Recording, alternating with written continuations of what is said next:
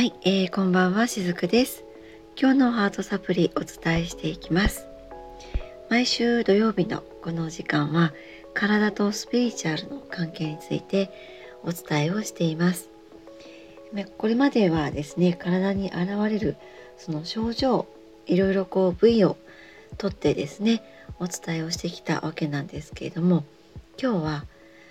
改めて新型コロナウイルスについて今日はお伝えしたいなと思います。まあの私はですね普段看護師の仕事もしているのでその医療に携わる一人間としての今日お伝えの仕方ではなくて、えスピリチュアルケアラー雫としてのお伝えの仕方をね今日はさせていただきたいなと思っているんです。あのスピリチュアル目線で見たもの感じたものをお伝えしていくわけなのでいやいやそんな信じられないなんか怪しいなとかねそういうふうに感じた方はあのすぐに、えー、配信をね聞いていただけるのをあの途中でやめていただいて構わないんですけれどももしも今日お伝えすることがですね何かしらこう役に立つことがあれば、えー、受け取っていただけたらなと思うんですけども私はこのウイルスっていうのはどんなウイルスもそうです。ウイルスは人間の意識が生み出したものっていうふうに見ています。ウイルスっていうのは細胞に寄生しますよね。細胞に入り込んでその細胞を使って自らをコピーさせていってそうやって増殖していきます。しかもですね自分に都合の良い細胞自分と適合する細胞っていうのを見つけて増えていくそうなんですね。このウイルスに増殖する働き、まあ、ひえ、広げようとする力ですよね。これがあるっていうことはもうこれはですねこのウイルスには意志があるとみなしています。あの医学の世界ではウイルスはその細胞を持たないのでウイルスは生物ではないっていうふうになっているんですが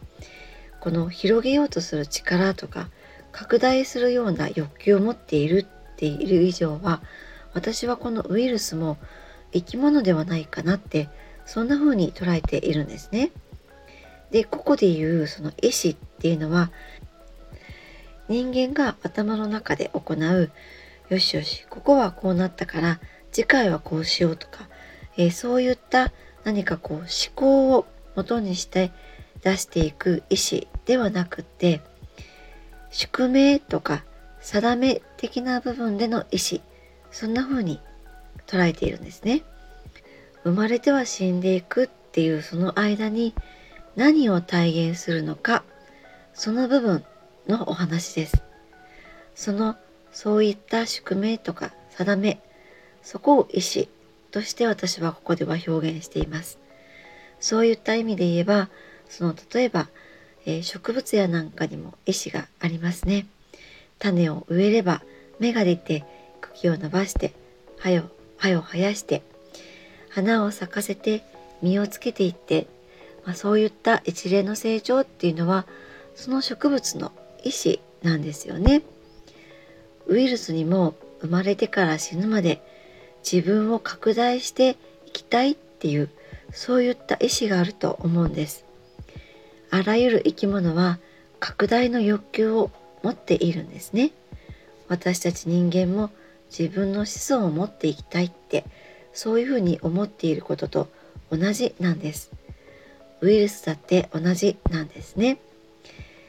発症前のウイルスの原型っていうのはどこか違うその生物のものかもしれないんですけれども私たち人間に入った時にその生き物っていうのは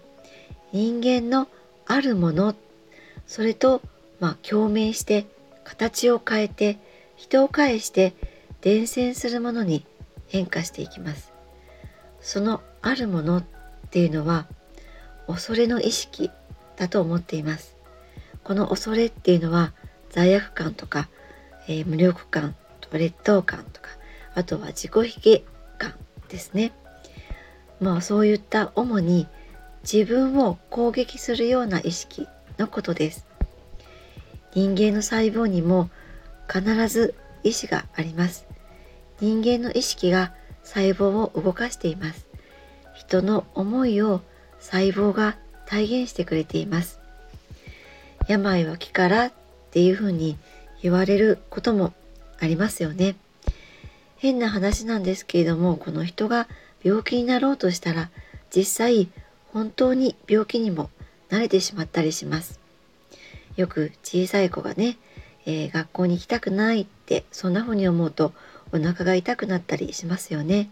それと同じことなんです。当然それとは逆に元気になることもできます。人間の意識っていうのはこの細胞にも同じように浸透しているからそういったことがあるんですね。えー、先ほどですねウイルスは自分に都合の良い細胞を見つけるっていうふうにお伝えしましたここでこのウイルスが見つけるものっていうのはこの先ほど言った恐れの意識に染まった細胞なんですね恐れの意識の力はネガティブな方に強く働きますこの恐れっていうのは自己攻撃をするエネルギーなのでウイルスがこの人体に、えー、住まうのに非常に都合がいいっていうわけなんですね。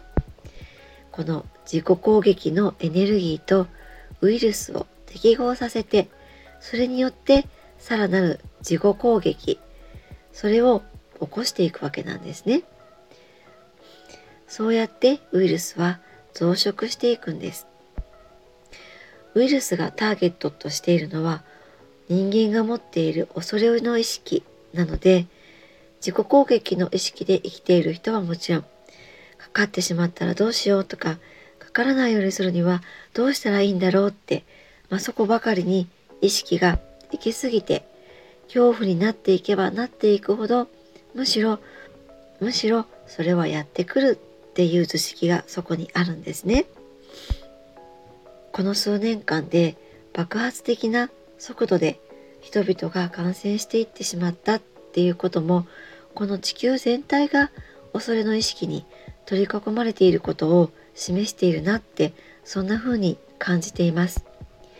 見えるものばかりを信じてそれが正しいと思って見えないもの。それは精神とか愛心とか気持ちですね。それをおろそかにしてきたこと。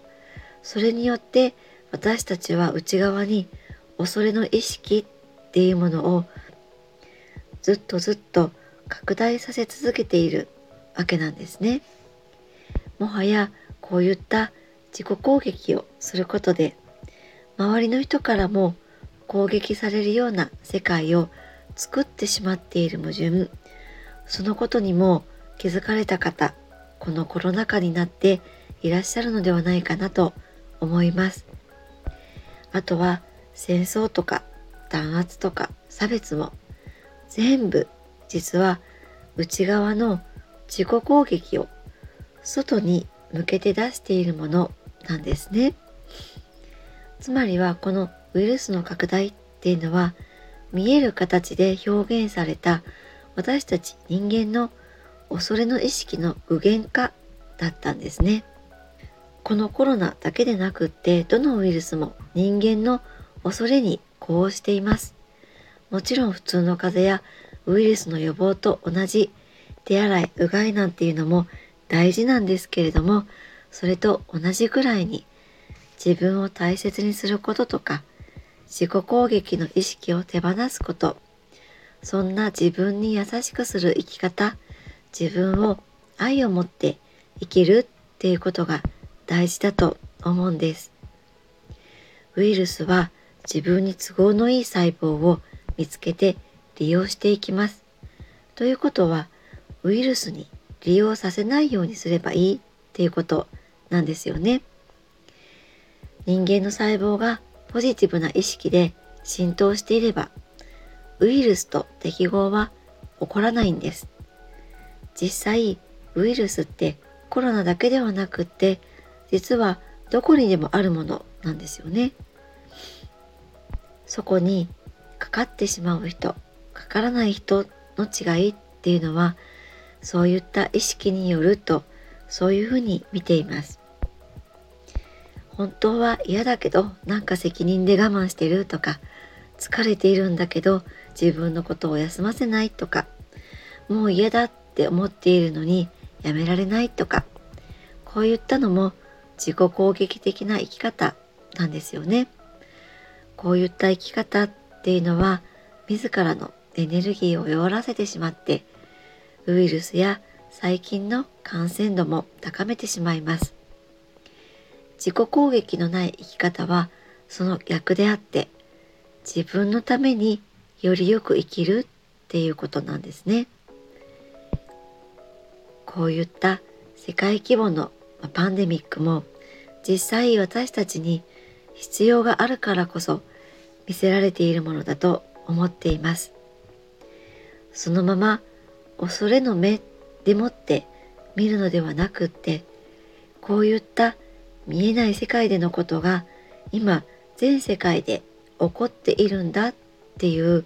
そういった意味を知っていくことも大切な機会なのではないかなと思っています。そして恐れではなくって昨日もお話ししたようにその愛ですよね。愛の方向に意識を向けていってみてください。それこそがこのウイルスがき起こしているものの裏のメッセージであると思っています。はい、えー、今日はちょっと大きなくくりで体とスピリチュアルの関係についてお伝えしてみました。今日のメッセージはいかがでしたでしょうか？明日もまたお伝えしていきます。明日は日曜日ですので夜9時にレインドロップについてお伝えをさせていただきます。はい。